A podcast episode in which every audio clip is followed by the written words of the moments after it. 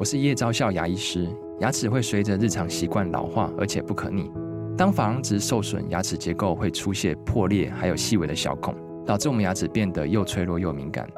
这边我真心推荐贝欧尼修复牙膏，内含 BioHAP 成分，搭配正确的刷牙习惯，经科学实证，可在两周有效让牙齿再矿化，修复受损珐琅质的细微小孔。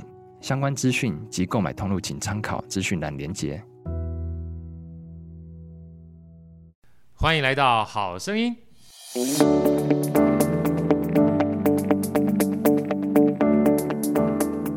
大家好，我是好学好哥，欢迎来到好声音。在好哥身边是我们美女主持人 Elsa，Elsa 跟大家问好。大家好，我是 Elsa。那今天呢，我们邀请到是好哥心目当中啊，这个口语表达界啊，或是沟通界呢，心目当中的偶像。因为事实上，我认识这位老师已经非常长的时间了，但一直认识以来呢，都是跟着我的好朋友嘉阳哥哈，在知识线上听，还在中广这个新传媒的时候聊天的时候聊到，今天真的见到本尊，格外的开心。我们热烈掌声欢迎王建安，建安老师，建安老师。大家好，好哥 Elsa，还有大家好，我是王建。安。好，大家如果说今天啊，因为今天也是我们第一次哈，除了声音之外呢，有机会透过 Andy 啊，我们这个制作人开始要把这个声音变成影音了，太棒了，真的太棒了，简直我是如虎添翼啊，真是太好了，所以真的很开心啊，因为呃，如果接下来的话，大家光听建安老师的声音就觉得哇。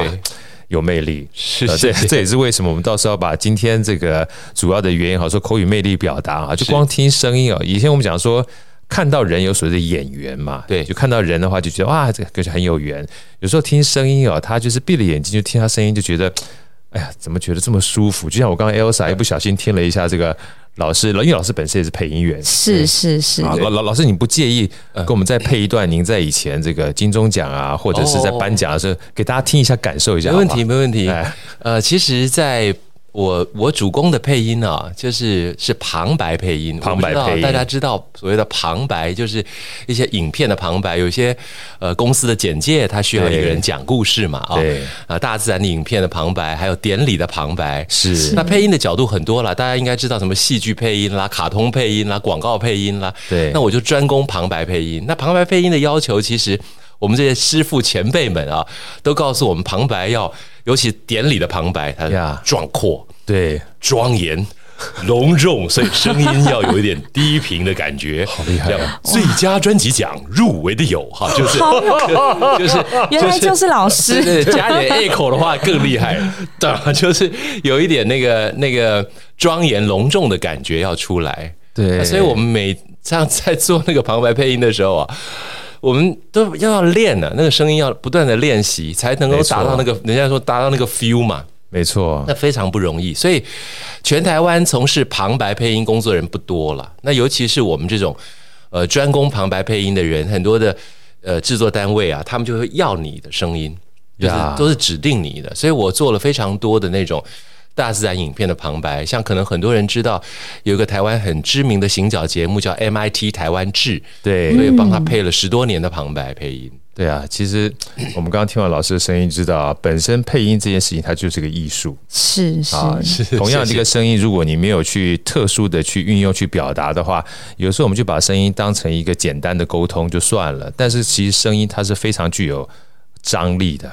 对，你要必须持续不断的运用，这也就是为什么我们今天很荣幸请到建安老师啊，跟我们讲口语魅力表达这件事情。太客气了。但除此除了这个之外，它不是只有魅力，它最重要的关键是沟通。所以我们刚刚在聊嘛，老师自己本身也在企业内训里面做了非常多年，还被商业周刊评为沟通教主。对 对，方面。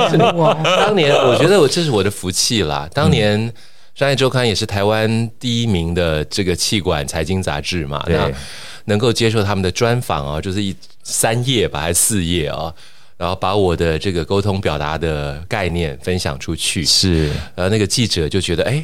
这个老师好像还不错啊，就是很棒。编辑可能下的主题也蛮蛮蛮蛮精准的，就是王建安是成为沟通教主。我想那四个字啊，我就那你知道那期杂志我不知道买了多少本，肯定 就是要分享留念。好朋友说我都成了沟通教主，你还不找我上课吗？对啊，所以就就那个时候我觉得变变成一个很重要的人生里程碑了。我觉得自己就是刚才我讲很有福气。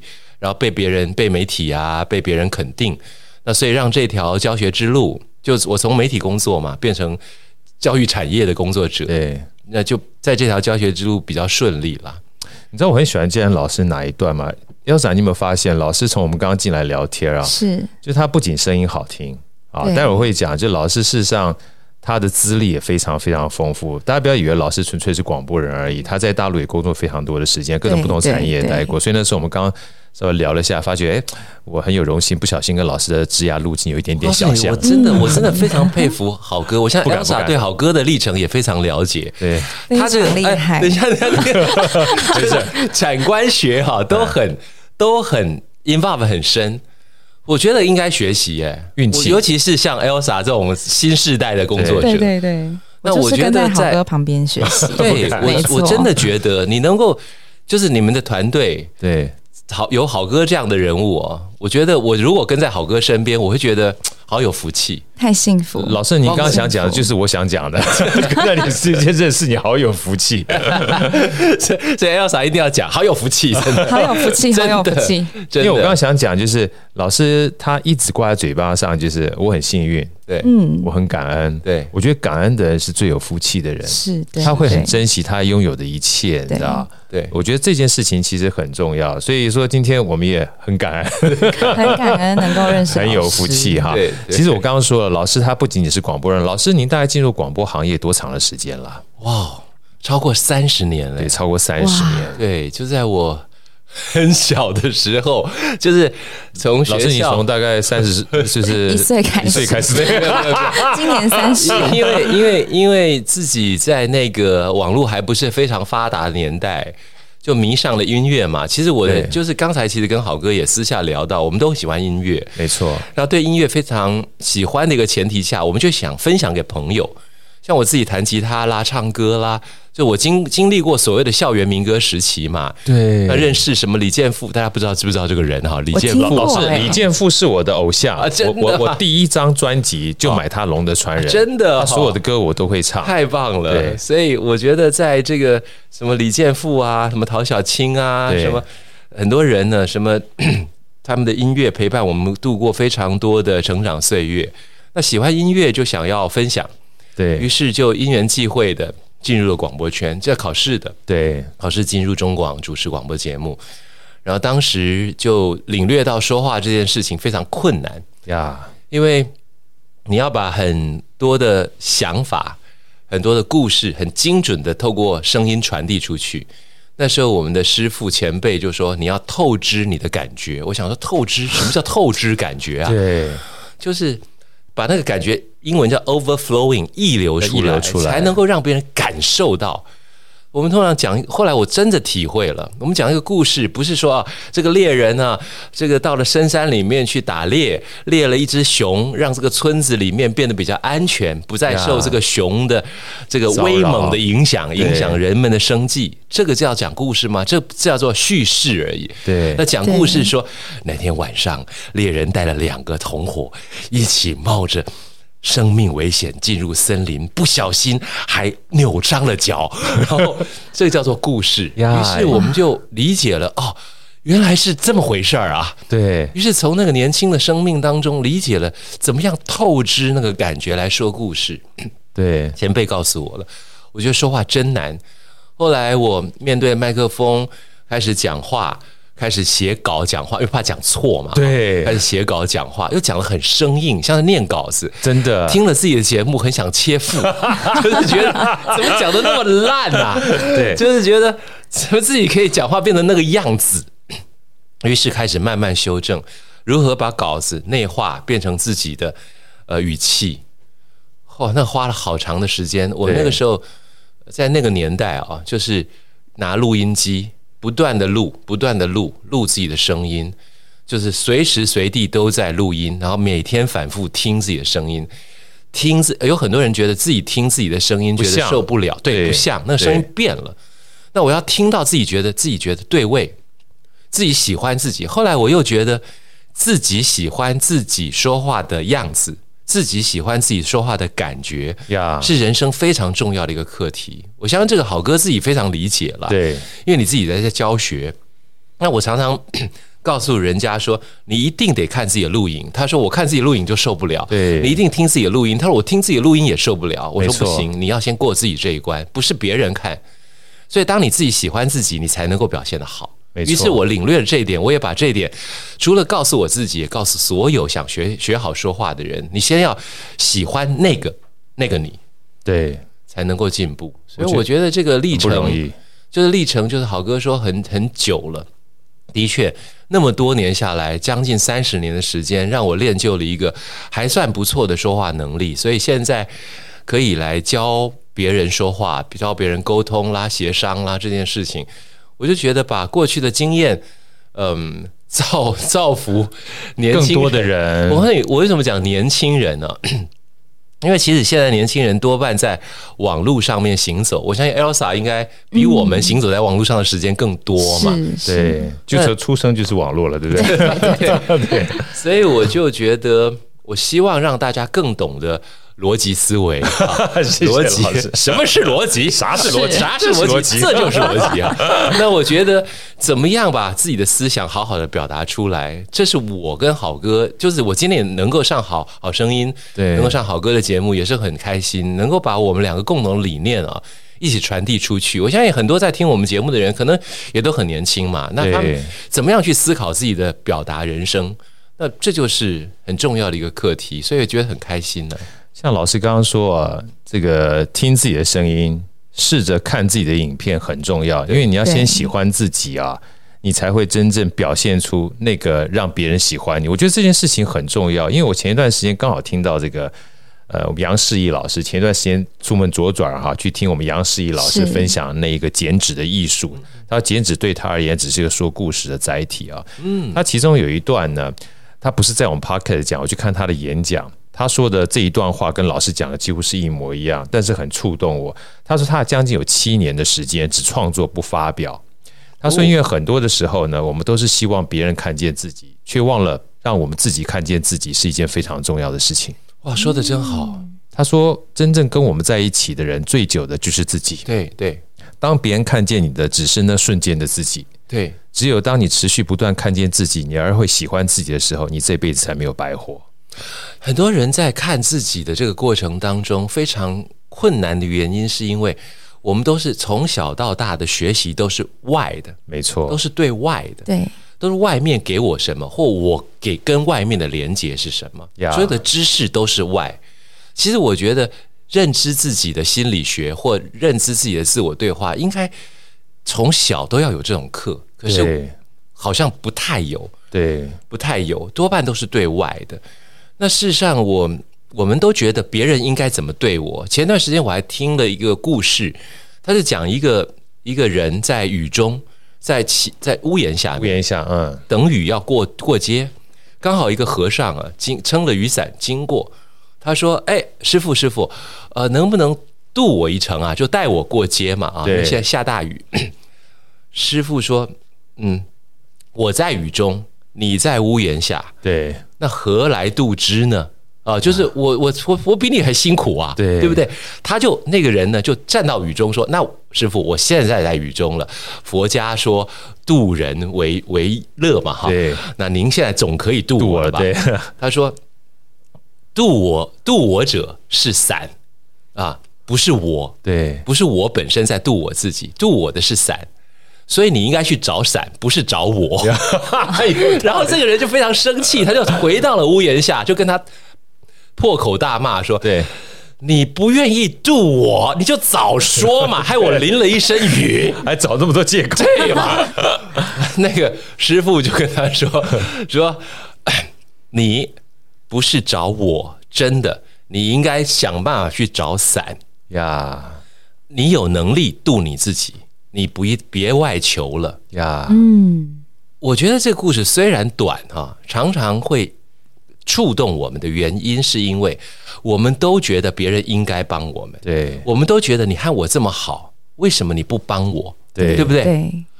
那别人不觉得我和你这么好啊？最主要是，就是你觉得你觉得在他心中你很重要，可是他觉得你你有这么重要吗？对，是。而且别人会觉得。你应该自己想办法呀，不能老是找我啊。没错，所以这个东西就是你并不了解自己，你都在外求。对，所以我觉得我们用这个这么简单的故事，就呼应了刚才好哥讲到了 剪纸大师。对，他为什么能够沉潜七年？他如何看到自己的内心？没错，他觉得自己如如何懂得自己？你懂得自己有什么能力？你懂得自己要什么？你懂得自己想要在未来发展成什么？你现在最重要的是什么？这我刚刚问的那些问题啊，就是我在成长过程当中常常问的。人家说问这么多很无聊，我觉得一点都不无聊。没错，因为他会知道你内心到底的状态是什么呀。所以从二十几岁、三十几岁、四十几岁慢慢长到现在年纪渐长之后，我还在问这些看似很无聊的问题。对，我我，所以我们。如何面对自己的内在，其实是人生最重要的课题，没有之一哦。对，最重要的，最重要的，对，因为沟通跟别人说很难啊，其实沟通跟自己最难。我们所有说出的话，因为这些年我自己在研究沟通说话这件事情，我们所有说出去的话，看似都在说给别人听，其实不是，都是你内心的投射。没错，就你怎么想这件事，你才会这么说嘛。你想要要求别人，想要达成你的目标，想要跟别人和好，想要跟别人冲突，你为什么想要这样说？你想为什么要酸别人一下？没错，为什么想要挖苦别人一下？对，为什么想要赞美别人一下？你的动机、你的目的是什么？你有什么潜在的想法吗？那这都是内心的，对，所以非常难了，非常难。不是说你要学心理学你才能理解。不是说你要学沟通你才能理解，这就是你在日常生活当中都是在沟通学，都是在心理学，没错。所以这个是一个不用理论，你用你的内心去感应就能够知道的事。对，所以其实就像老师，我们刚刚在聊天的时候，不仅是老师在教课，或者是老师在过去的经历啊。呃，沟通其实不仅是语言，嗯，它很多表现出来的，不管肢体动作或行为，最重要是思想。对，我们刚刚还没特别聊到，老师不仅是在广播业界，后来从广播业界也变成职场上面非常重要的高阶经理人。是是，那后来呢，还变成老师，对，好进去这个学校里面，呃，继续的进修。其实这些东西基本上都是跟内心沟通的一个过程。对，老师，那么跟我们聊一下好不好？因为其实。我觉得你经历这么多，一个最重要的关键啊，你不是在跟别人沟通而已。其实我觉得你一路上面都在跟自己沟通，包含后来从广播业界到大家去做专业经理人，后来到大陆去之后。到了非常多的地方去游历，游历回来之后，跟夫人一起回来台湾，回来台湾之后又重新变成讲师，变成讲师之后呢，又开始想要去进修，这一段历程跟我们大家分享一下好不好？好佩服好哥哦，用一分钟把我人生给讲完。了，他真是做功课啊，他非常理解我的，你看这个就是专业的主持人啊，对，他愿意去理解受访者的成长历程，那这个切入的角度非常。单一而且非常重要，是因为这个历程对于任何一个人来说都是一种冲撞，都是一种煎熬。你到底要的是什么呀？你到底最终的归归属或归宿是什么？你想要把自己定锚在哪个位置？这是我一直不断的思考的。从传播工作一直到职场工作，从事业务行销工作，成为专业的经理人，带了很多团队，压力之大的是。到中国大陆去工作，在那个竞争如血流成河的红海市场，而且那时候基本上就是网络就是杀出一片血路的那段时间，其实非常压力很大，压力很大。对，后来我也我也跟好哥私下分享，我们在那边应酬很多，交际三教九流的朋友都要都要应付，都要交流，都要 变成好朋友。对。那你那个叫做长袖善舞的能力要很好，那也练就了一些我的沟通能力。那后来回到台湾之后，我觉得我想要从事教育工作，把过去的人生经验分享出去。那开始教说话，我要怎么样让自己变成一个懂得教说话的人？你会说，你会沟通，但是你不懂得教啊。有人很会打球，但是不会教打球啊。没错。于是我就去学校念书。进入了研究所，所谓的在职硕士专班嘛，那在职硕士就必须要发表学术论文，我就我就开始研究影响力这件事情。是影响力不是来自于外在的，不是来自于说哦，你今天穿着很漂亮，呃，打扮得很时尚，或者是真的天生就美，天生就丑。当然，美丑的定义是因人而异的啦。呀，但是最终决战沙场的影响力的关键是你如何说话。是，于是我就开始，那如何说话呢？那怎么样说话才有影响力？所以我就在学校研究了这件事情。呃，觉得我教学既然觉得不足，我总要有个理论来支撑，所以我就研发出一套系统。就把它发表到学术期刊上面。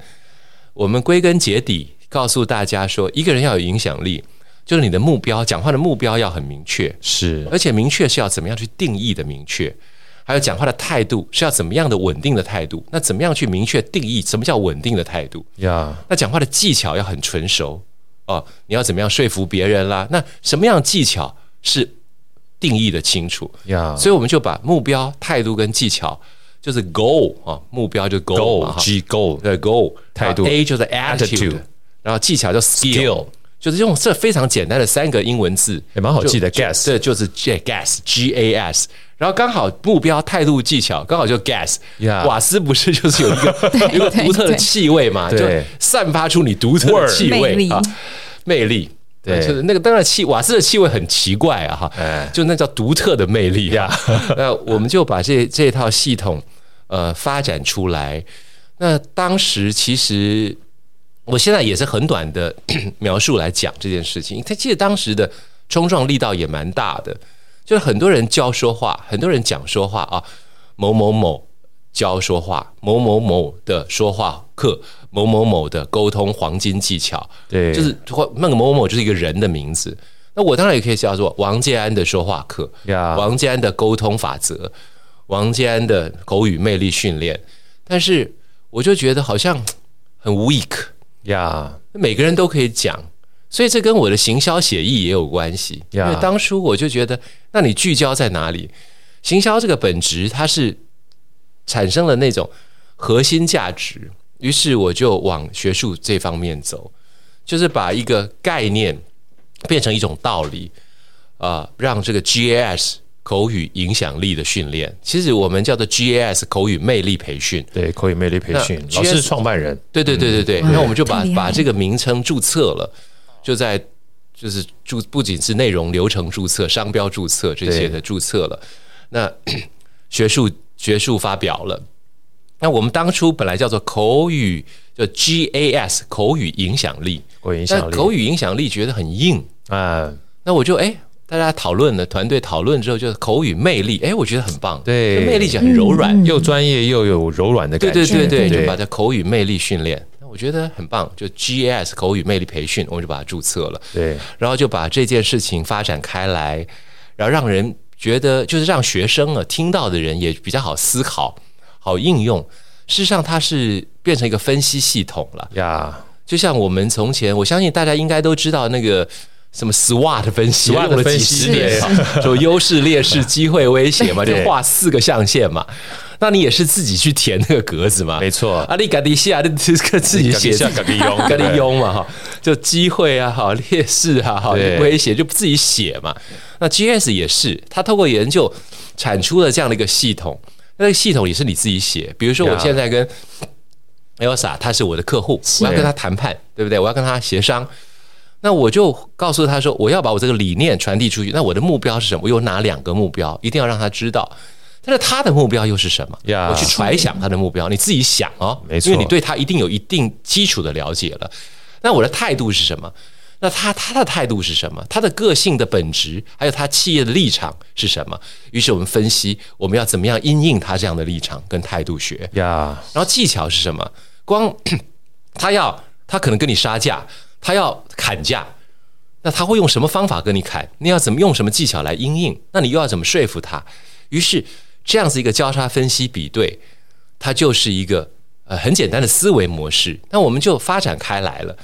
就像我相信好哥自己做财务这么多年，对财务的交叉分析也很重要啊。你去年、前年的交叉分析，到今年啊每个季度交叉分析出来啊，它为什么会低，为什么会高？那未来可能这些财务系统也指引了企业的经营方向嘛？没错。那我们这个也是如此。现阶段你这个交叉分析，那下个阶段你也要跟他交叉分析，因为沟通协商谈判不是一次就能搞定，不是一朝一夕的。对呀，你可能谈这个案子谈了一个月两个月，最后谈下来了。所以那个叫他每每一张纸分析完之后留下来，还要去 check 他到就 review 复习一下，看一下他到底有什么改变。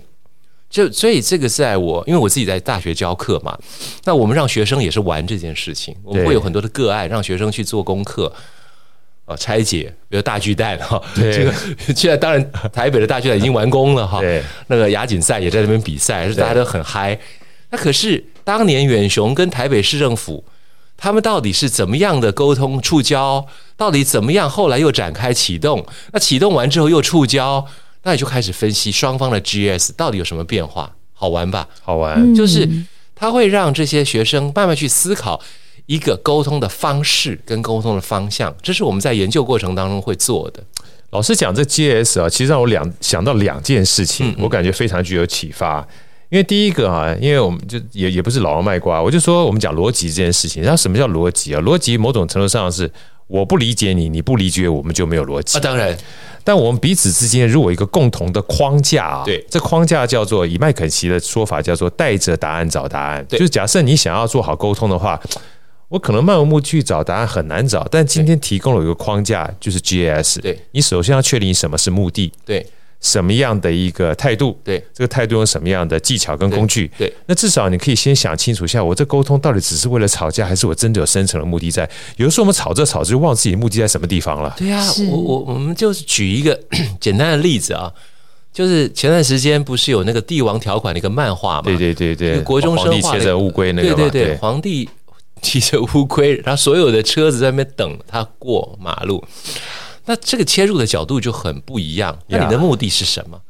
有人觉得说啊，他画的很好啊，对不对？对，从艺术的角度，对不对？对，从一个孩子创意的角度，可能有些人说，你这画是什么玩意儿啊？那是鼓励大家这个慢速过马路啊，不尊重那些等你的人嘛？对，这从这个社会观察的角度，嗯，所以你看，我们从不同的角度就差很多了。没错，这个是你的动机跟目的。所以我觉得每个动机跟目的都是存在的，没错。那怎么样去理解他的动机跟目的，而不是我一直在跟你对撞？那对撞就是我就骂你，那我就要保护我自己，没错。于是产生了非常多的冲突。冲突的原因不是不是意见不同，冲突的原因都在捍卫捍卫思想。对，立场不同叫天经地义，但如何去理解对方的立场不同？对，这才是人生最困难的地方。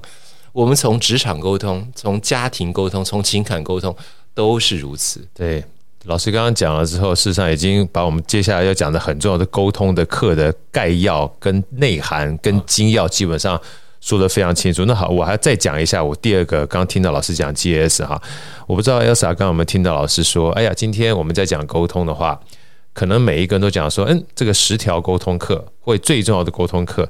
但你可能不知道这沟通课里面真正内涵是什么，对。可当你一听 GAS 的时候，而且你知道说哦，G 代表 Go，嗯，A 代表 Attitude，对，S 代表 Skill 的时候，有两件事情很重要。第一件事情容易记。对啊，这个在 TED 里面叫三数法则，记了三件事情之后放脑袋里不会忘哈。对，第二个其实是品牌，因为老师也刚刚说了嘛，这个里面它这个行销的血液哈 就出来。因为我记得听一个我大陆我非常喜欢那个广告公司叫华与华，哦，它是华山跟华南嘛，他们两个兄弟创的。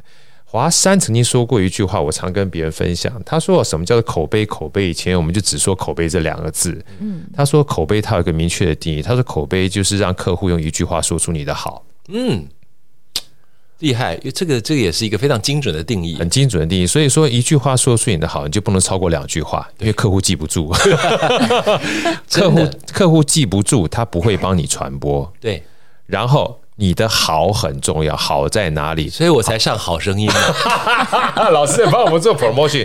我建议听完 GS 的时候，说句老实话，我就很容易传播出去。对对对。然后好在什么地方？好在我容易记。对。好在我知道这三件事情以后，我每当我要沟通的时候，我今天想想看我的目的是什么？对，我需要什么样的态度？生气也不见是不好的态度。对，只要你能够去处理善后的能力具备的话，你就可以生气。对，是，对不对？坦白讲，我最怕什么东西？我就记得那个那个巴菲特曾经说过话，他如果你没有处理善后的能力，就不要任意放纵你的情绪。对对，没错，很有道理哦。这都是金句啊，就是 golden sentence，golden sentence 啊。所以我觉得像这样的这个叫做浓缩之后的精华啊，通常都是一些大师级的人物哈，汇集了他所有，就像老师刚刚讲的，他毕生的一些经验完毕之后。又去学习，把它从实际跟理论结合，才跟大家做分享。所以我也建议呢，大家听完这堂呃 podcast 之后哈，很认真的去思考一下，来接受我们老师在知识线上听一个非常棒的课。这堂课程是王金安老师的口语魅力职场沟通学大补帖。我一看了之后呢，因为毕竟知识线上听有非常多的好课。是啊，这堂课呢也是因为好哥也在上头，对我 是是，我们是我们是后辈儿哈。然后这个包含之前帮好哥制作课课程的品会啦，跟嘉安哥都是非常好的朋友。那这堂课一共五十八堂课，里面包罗万象，包含老师过去写六本书也好，或是演讲也好，或讲课也好，我觉得几乎这堂课程里面。不仅仅是职场了，虽然是职场，有时候我常讲说，在工作上面运用得到，在生活上面也一定运用得到。当然，因为工作跟职场很多时候是分不开。老师跟我们分享一下好不好？这堂课呢，当初的起心动念跟这堂课的主要的内容，可以帮助我们在工作上面或职场上面有什么样的一些启发跟体会跟好处？当时我规划这堂课的时候，当然也是知识线上听我们一起筹划的，是。呃，制作人品会，他也花了很多的心思，对，收集了蛮多他在网络上还有身边的朋友，甚至我们做了一些调查，发现职场的沟通困境啊，的确是让我们非常不快乐的原因呀。因为你进到职场当中，你不是 喜欢这个工作而已，不是喜欢赚到钱而已。他喜欢工作赚到钱很重要，很重要。但是工作的本质，你有能力可以掌握这个工作。工作的表现好，赚到钱，但是还有很多的大量的认为这个工作好的原因，就是和身边的伙伴、同事、老板的沟通，没错，客户的沟通，界面太多，都需要沟通关系。对，你最后会离职。我们后来发现，太多的调查的指向，你为什么会离职？不是你不喜欢这个工作的本身，也不是。不喜欢薪水的本身，没有人不喜欢 不薪水的本身，蛮喜欢的，越多越好。当然，那你通常都是不喜欢这个环境。这个环境指的是什么？都是软软性的感受。没错，你和他沟通不良，你跟他真的很难相处。我看到一边你过的豆多，或者杠西，我就不想要和他在一起，于是我就离开了。就看到老板的脸，我就有压力呀，于是就离开了。所以我们发现了这个重大的议题之后，我们团队就在规划怎么样。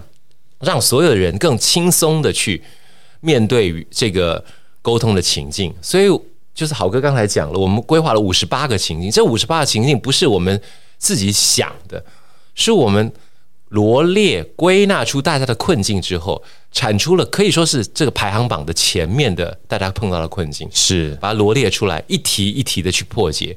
那为了让大家可以嗯比较好的去吸收或内化。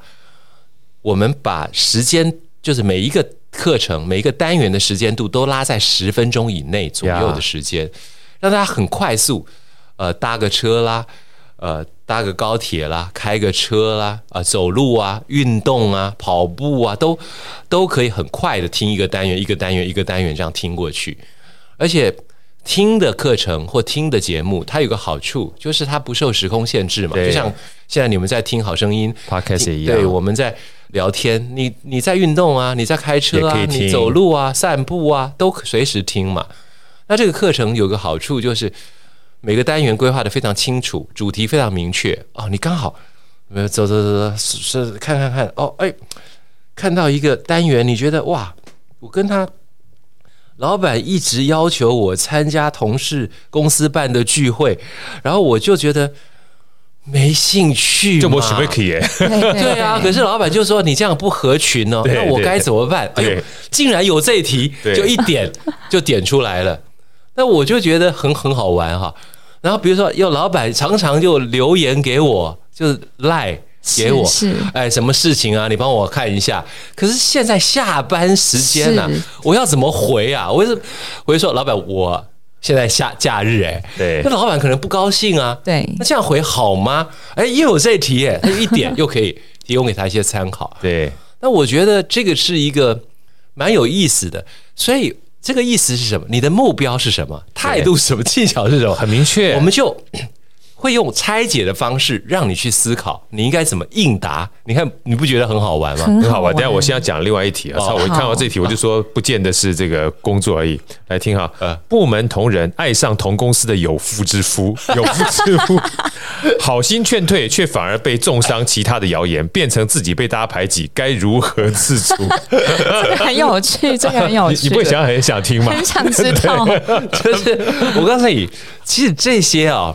都是很难的问题，很难，真的真的。然后那个我们在团队沟通的时候，我们在录的时候啊，那个品慧啊，我们在跟品慧聊嘛，对，就是制作人，他说：“老师，我自己都觉得这很难呢。”对啊，老师果然是他，当然说老师果然是大师哈，他这样捧我一下，说真的，这要回答还真不容易。但是我们自己自有一套系统，告诉你如何去思考这件事情。其实我认为思考跟破解，你我们不要讲破解那么严重。其实破解对我来说哈，不是真的去得到什么答案，而是一种思考的方式。破叫打破，对；解叫化解，化解你的疑虑，打破你的继承意见、继承的成见。嗯，然后你会用另外一个角度来去思维，所以这也是我们开这五十八堂课的非常重要的动机。对，我又我刚看到又想笑，哦、又看到一题啊。对，因为什么？因为我突然想到两句话。他有一次有跟我讲聊天，他说不是工作不好，而是同事无脑。我刚刚看这还押韵，真对啊。他说同事不懂还装懂。好，老师的练习。已经告知若有问题可以提出来讨论，却还是一直不理会，甚至对工作直接摆烂，对，一意孤行，该如何沟通？哇，好有好有临场感，对啊，画面都已经讲了，你你有什么问题问我啊？哈，你就是赶快去做，然后他还是不做，对，然后也不提问题，然后你要怎么样推他啊？可是你不做，我也很难进行啊，对。所以这个是很困扰的问题，很困扰。所以职场当中有太多的的面向啊。那我们在录故事的过程当中啊，录制这个五十八个单元，五十八个面向，我们就在讨论。其实每一题都可以用一个标准答案回答，呀，就是说，好啊。你不做，我做，不然就离职呀。那所以我们的沟通都变成老板不好离职，同事不做离职，不是每个那怎么叫沟通啊？对，我就不用沟通了。是每一题就是相处不来离职。是 现在就是很多人我们讲直接啊，就不爽就离开嘛。可是这到底是我们人生应该面对的吗？所以放弃这件事，放弃这两个字啊，是非常容易的。就你一别过头离开，一甩门就关上了。但是我们如何面对它，迎击它？嗯，我们在业务业务推广的过程当中，不是他拒绝你，拒绝叫常态吗？不是他拒绝你就放弃吗？我们绝对叫做化拒绝为成交。你该如何做？就是拒绝，OK。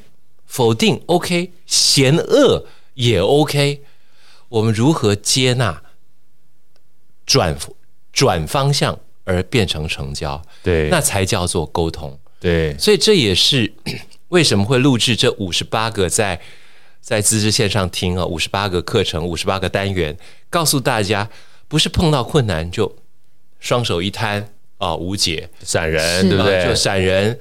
或者直接对撞、对撞、对撞，然后让别人对你的感觉很不好，然后最后你也活不下去。哎，很多时候就是因为你的沟通状态不好，让人觉得反感。那现在有一种东西更可怕，叫网络。对，网络就是可以，这叫我们讲直接、直接难听一点啊，叫做可以公干你嘛。对，对，网络霸凌啊，对不对？对啊，那你就觉得大家完全。反对你，那你你自己也受不了，你最后只好离开，没错，或者是关闭关闭你的 IG 或 Facebook 一段时间。那这何何须如此？没错，如果用一个更好的沟通模式，那不就可以化化繁为简，化危机为转机？没错，化危机为转机。对，这是这说的太好了，这是人生该面对的课题。那我们提供这五十八堂课，有个更重要的一个精神是：当你面对困难的时候，你在困难当中提炼能力，你的功力才会提升。没错，如果你面对困难就双手一摊，就刚刚我也讲了，那你功力永远不会提升，你功力永远就在那边。所以，当你想要离职的时候，最棒了。对，你还留在那里呀？如何突破？你的功力就会提升。你说，那我干嘛？我都被人这个空看了，我还留在那边，那才那才那才厉害哎！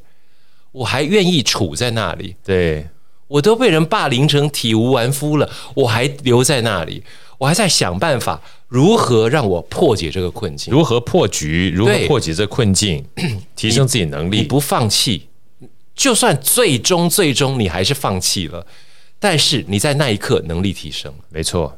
所以，我们如何想办？我们我讲绞尽脑汁哦，大家能不能理解那个绞尽的意思？对，就像我们拧毛巾，你在最后你还愿意用力一拧，看能够滴出那一两滴。东西来，那都精华，是那才那才珍贵，没错。可是我们往往还没拧就直接放弃了，就不拧了，就走人了。其实老师刚刚讲这一段哈，也是我们常常在做。人家说为什么躺平啊？躺平是什么情况？躺平当然可以，躺平代表没有比躺平更好的选择的时候，你才躺平。对，但是重要的关键是你有没有尝试除了躺平之外，还有其他的选择。就像我们讲说离职这件事情，这离职两个字很简单呐、啊。对。但是离职之后不代表你将来不会碰到同样的问题。没错。对。所以说，如果你没有办法确认你将来不会碰到同样的问题的话，离职没有办法解决根本性的这个症状或症候。当然。所以我们常讲说，这五十八题啊，就我来看的话，其实是给我们五十八个武器。对。啊，逃跑也是一种武器，但是你要跑得够快。是，对对对对对，要跑得够快。你如果跑得不是够快，我今天才看那个新的这个长跑，这 Kipton 哈，这个算是二十三岁的长跑小将，他跑得超级够快。我说，除了除非你跑得够快啊，要不然的话，你要跟武松一样，他拳头够大，可以把老虎给打死啊，而 他还需要喝酒啊。对，所以五十八题呢，某种程度上面是增加五十八个武器。套一句查理芒格说的话：“多元思维。”嗯嗯嗯。当你有更多武器的时候，你面对沟通啊，你就可以在同样一个场景里面去认真思考。回到老师讲的 GS，你的 Go 到底是什么？你不要离职之后，你的 Go 没有达到，对对，那基本上就离你的目标遥远。当然，我们碰到所有的困境，你在这个地方没有克服，你在另外一个地方还是会出现。没错。然后你这个地方又逃跑了。呀，你跑得跑得很快，没错。然后到另外一个地方还是又出现，问题还是一样。对，问题还是一样的。所以这才是我认为非常困难的，尤其是当初我们规划这个课程的初衷，也是当然我们可能有一些人生历练啦，会觉得好像我们应该嗯。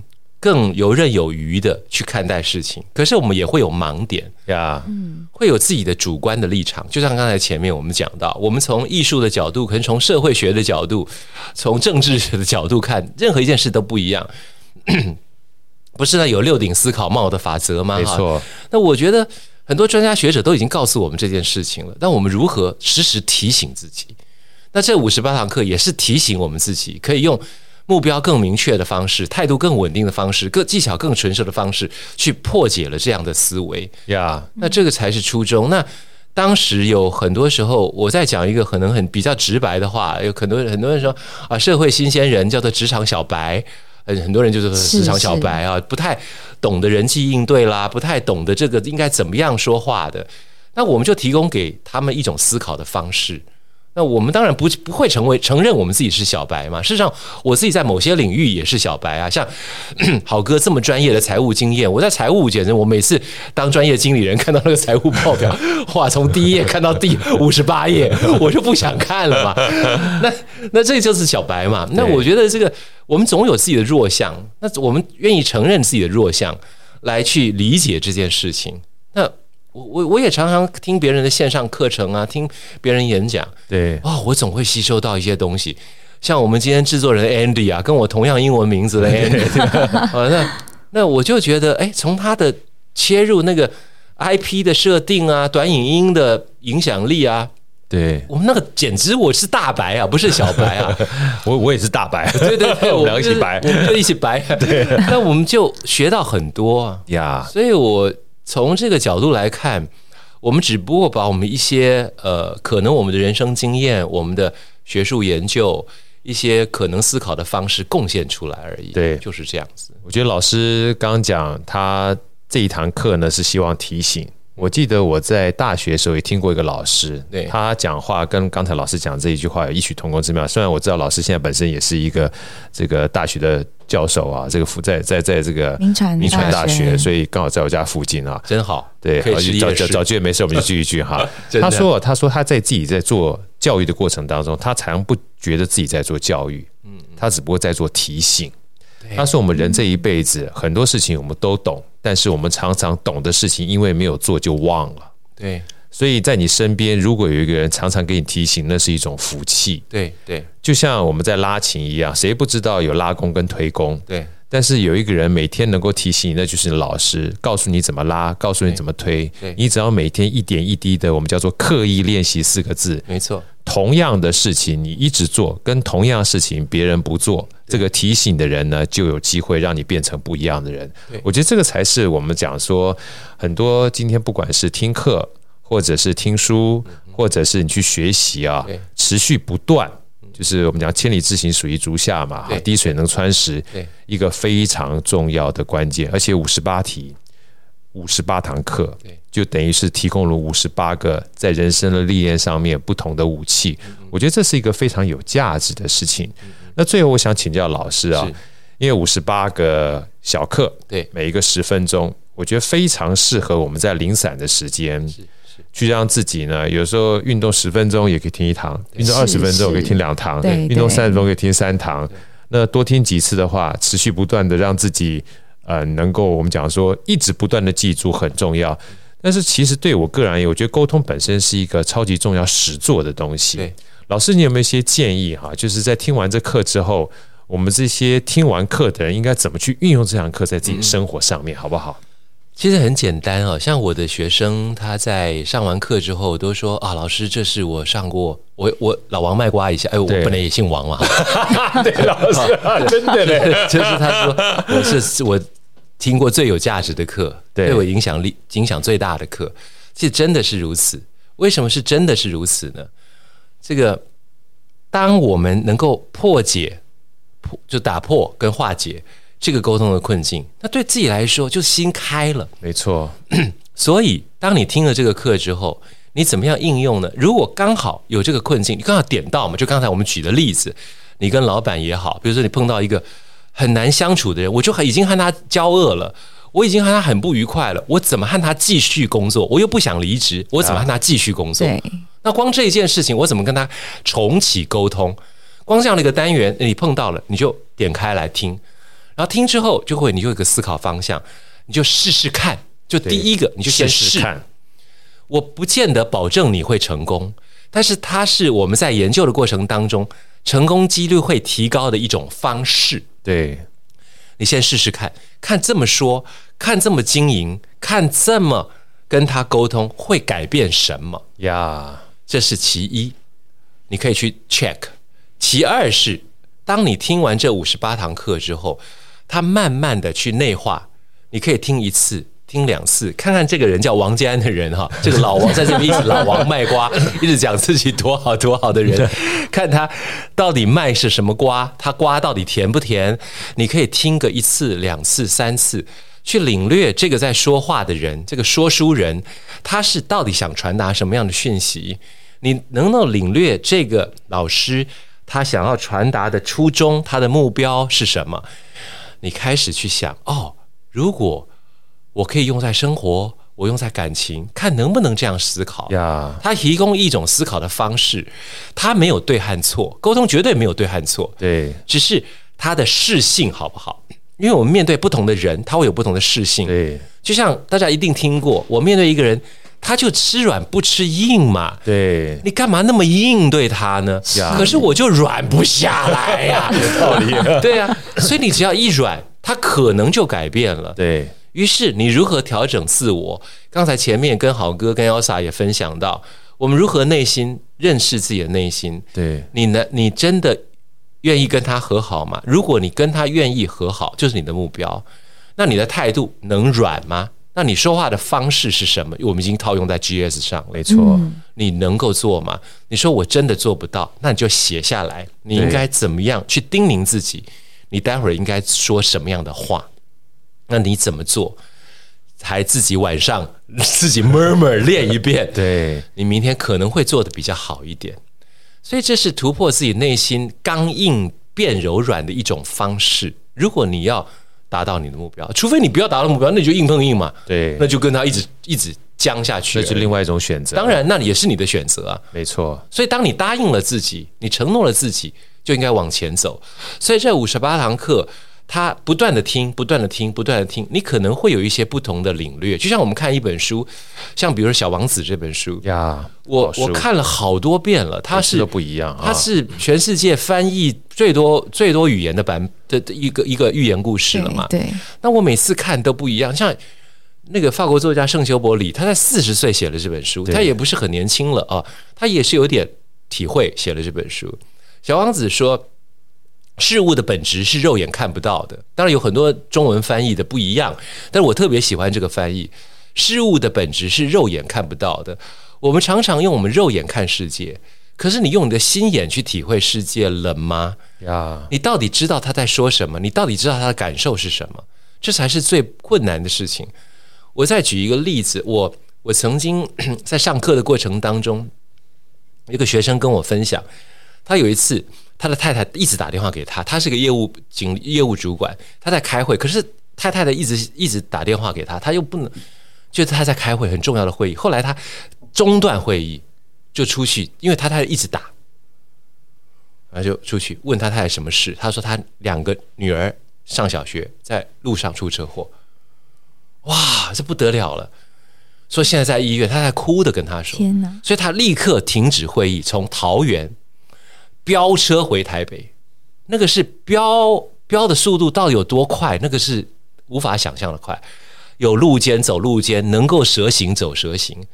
我想请问大家，如果你看到一个走路肩开这么快的人，蛇行开来开去，你一定觉得这个人疯了嘛？对对对，对你呃，我们还会要会会会骂他说：“你你不自己不要命，你别害别人嘛，对不对？你这样开车做什么？”是。可是我们。我当听到这个故事，我更想起了小王子这句话呀。事物的本质是你看到一个人在飙车，可是你不知道做爸爸的内心到底有多焦急。是，所以当我们真正理解我们内心，也去理解世界，这才是最困难的一件事情。对，你到底理解为什么他对你这么感冒？因为你对他也很感冒。对，你，你没错，不是只有你对他感冒啊，他对你也很感冒呀。所以我们到底怎么样去理解双方的 GS？所以这才是我们这门课想要存在的意义啦。真的，那非常谢谢老师啊！因为老师刚刚讲这段，也让我想到我非常喜欢刘润老师，他在《商业洞察力》里面讲的，跟小王子这段很有很有异曲同工之妙。是是是，因为我们肉眼看不到事物的本质嘛。他说，真正人生的智慧都是从观察到洞察的过程。是，观察是表面，是洞察是后面。对。所以说，听完老师讲的这一段之后，我想这五十八堂课程，大家可以试着思考，用两种不同的方式去内化吸收。第一个的话，至少你试，对，带着答案去找答案。嗯，当你带着问题去找答案的时候，至少有人提供答案给你了。有试有机会，没错啊，这是第一个非常实做的一件事情。第二个呢，持续不断的听哈，慢慢就会内化，内化呢就影响我们的行思维。对。思维呢，就会改变我们的行为，行为呢，就会改变我们的成为。我觉得这个东西是很重要。说得好，真的。我们想要成为什么样的人，你首先要把自己脑袋里面的东西改变。对。然后你试试看，你的行为有机会转变的话，你就会成为不一样的人，成为一个你想象当中。或想象没有，但是透过这堂课之后，你会变成不一样人。非常谢谢老师，也谢谢资线上天天带来这这么棒的一堂课。对，职场沟通学大补帖，王建安老师的口语魅力。再次谢谢老师，也希望所有的人能把这堂课带回你的生命当中。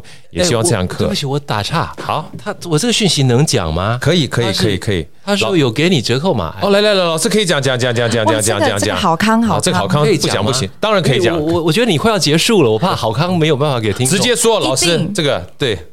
那好声音的听众朋友 听了这期节目都享有定价六折折扣码。啊，这么好，而且输入 H A O 就是好好这个好的 H A O 一千就是一零零零呀，就有折扣六折。一月三十一日前截止，哎，这个我不知道你们播出的时间，我们基本上立刻就播出了，所以我们机会把这我们相关的讯息呢，哎，平会对我们这么好，我们都不知道，对对对，竟然没跟你讲，真的真的有这个，到到到时候直接会放到我们下面，这个没想到最后就是知道一件事情，我们这不是叶配啊，我们是完全我们是完全诚心诚意邀请老师之后，额外多了一个。我自己我自己这个。宣告了这个好消息，我觉得很荣幸啊！我们也超级开心，对对对，太开心了。后康道修博，对，再一次谢谢老师，谢谢资上香资线上听，也希望所有的好朋友能透过这一集呢，跟这个课程呢，带给你美好幸福的人生。谢谢老师，谢谢，拜拜，谢谢。好声音，我们下一集再见。